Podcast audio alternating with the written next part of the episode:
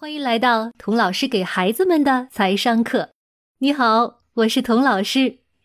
你可能觉得奇怪，我不是在奇葩名人录讲故事，在喜马拉雅主讲牛津阅读树吗？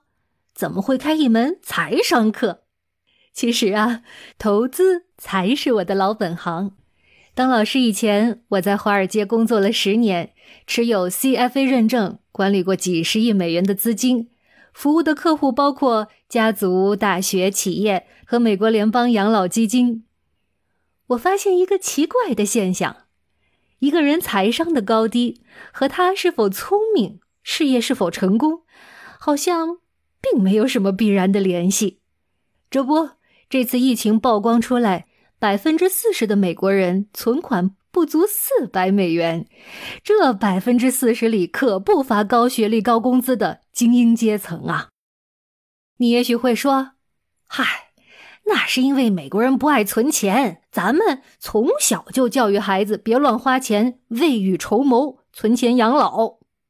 ”是的，中国祖祖辈辈都是这套朴素的思路，这就够了吗？这就对吗？这还行得通吗？为什么父母节衣缩食、以身作则，还是会培养出月光族、啃老族呢？呵，这个培养是要带引号的哈。我们做父母的都希望自己的孩子过上富足的生活，可是生活中呢，却很少跟孩子谈钱，不愿孩子碰钱，生怕孩子呀钻到钱眼里去了。这是不是有点拧巴呢？作为一个当过金融师的高中老师，我想帮家长做这个顶难做的事儿，跟孩子打开天窗谈钱。在这门课程里，我会通过一系列又开脑洞又接地气的故事，帮助孩子们做到三件事：第一，理解赚钱的底层逻辑；第二，培养财富的理解能力；第三。打开看世界的全新角度和视野。先说第一，理解赚钱的底层逻辑。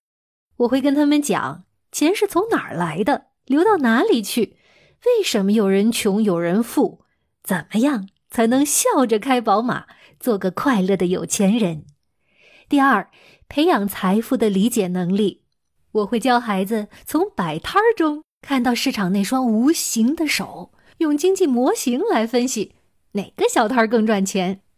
我会教孩子从股市中学习预测未来的科学和艺术。我还会跟孩子们讲历史上巨富们的故事，让他们从中找到自己的财富地图。第三，打开看世界的全新角度和视野。我想送给孩子一把神奇的手电筒，往身边的普通小事上一照，就能看到背后隐藏的经济大道理。总结成一句话，我希望讲讲财富和幸福之间的关系，启发孩子建立健康、积极、不拧巴的财富观，建立起把控自己生活的自信，为孩子拥有富足自由的人生助跑。我转行以后，经常被问到：“哎，童老师，你放着好好的钱不赚，为什么跑去当老师呢？”你跟钱有仇吗？哈哈，我跟钱的爱恨情仇，那可就说来话长了。我从小爱读书，会学习，三年级就当上了大队长，是个别人家的孩子。但是啊，我内心一直有一股浓浓的羞耻感。为什么呢？我呀，想当个有钱人。哎呀，这句话我当时可不敢说出口。因为那时我接受的教育都是什么“腹有诗书气自华”，有钱是罪恶的，爱钱那是庸俗的。我为自己的低级趣味感到羞耻，于是呢，也学着周围大人的样子，用清高的态度藐视钱财。与此同时，中国进入改革开放，正在以惊人的速度创造财富、拥抱财富，整个社会对于钱的态度发生了翻天覆地的转变。有钱不但不是坏事儿，反而成为衡量人生成败的黄金标准之一。我发现身边的大人，一方面迫切的想赶上财富的快车，一方面呢，仍然保留着对钱模棱两可的态度和传统思维。我从他们身上感受到的是对钱的拧巴、焦虑和无力感。十八岁，我拖着俩行李箱，一个人来美国读大学，学的是经济专业。大学一毕业，我就追随着钱。大踏步的进入华尔街，当时我身边不少同事已经是百万富翁了，而我们服务的客户呢，更是在财富金字塔的更高层。原来我做梦也梦不到，百万、千万，甚至十亿、百亿级的财富是怎么创造出来的。现在我不单眼睁睁的看到了，而且参与到了这样财富升级的交易中。我那时已经比大部分同龄人挣的钱多了，但是在我工作的圈子里，我简直就是个穷光蛋。我啊，为没钱感到羞耻。呵 呵你看我，从有钱羞耻到没钱羞耻。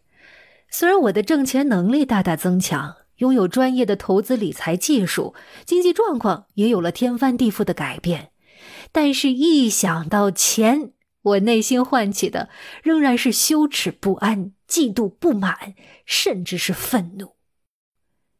我在管理别人资金的过程中，也开始反思自己的财富观。渐渐的，我解开了对金钱的心结，捋顺了财富和人生的关系。终于，我做出一个重大的决定，离开华尔街这个可以挣大钱的地方，去做一名不挣钱。但是幸福的高中老师，和金钱和解之后，我反而获得了人生重启的勇气和自由。我在这儿完全不是鼓吹大家放弃高薪，视金钱为粪土哈，恰恰相反，正是我找到了金钱在我生活中的地位，通过有效的理财投资，才能在理想和现实之间做出属于我自己的最优选择。我发现，不单单我跟钱曾经有过这样纠结的关系，不论东方还是西方，赚钱都是一个令人向往的事情。可是谈钱都是一个令人尴尬的话题，为什么呢？因为几乎每个人都在钱上有这样或者那样的焦虑和挣扎。钱这个小小的人类发明，原本只是用来辅助交换的工具。经过几千年的发酵，变得矛盾又复杂，跟信仰、政治、死亡和性一样，一言难尽啊！这也是为什么美国教育部提倡财商教育最好从小学低年级开始，在孩子的金钱观正在形成之时，跟孩子大大方方谈钱，鼓励他们坦坦荡荡挣钱，教他们兢兢业业管钱。这时候的财商教育更容易帮助孩子看到钱的本质，做财富的主人。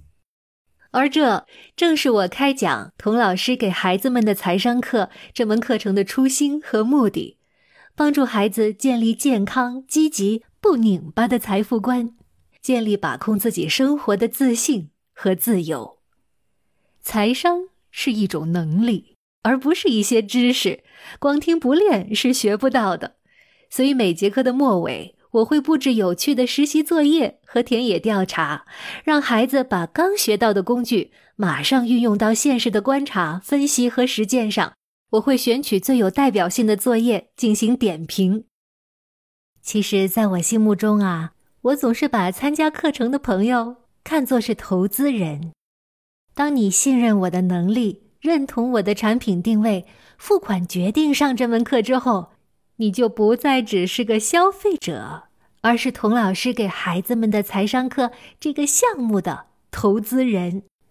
加入这个项目之后，你不是被动的听讲，而会根据每一课的观察、思考、实践作业，积极的参与到学习中来，用学到的新工具重新观察、丈量这个世界，设计自己的财富人生。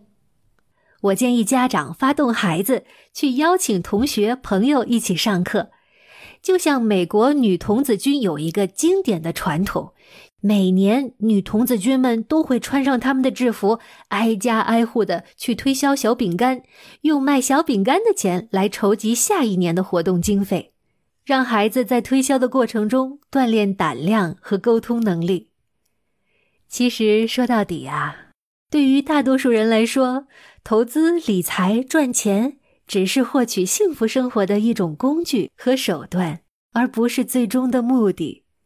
所以，我真正希望的不是训练孩子成为投资专家或者理财大师，而是帮助他们更加真诚、勇敢地面对自己的渴望，更加敏锐地观察周遭世界的律动，更加自律地掌控自己和身边的资源，更加自信的追求自己的幸福理想。我是童老师，欢迎加入我的课程，这会是一笔超值的投资。希望我们课堂上见。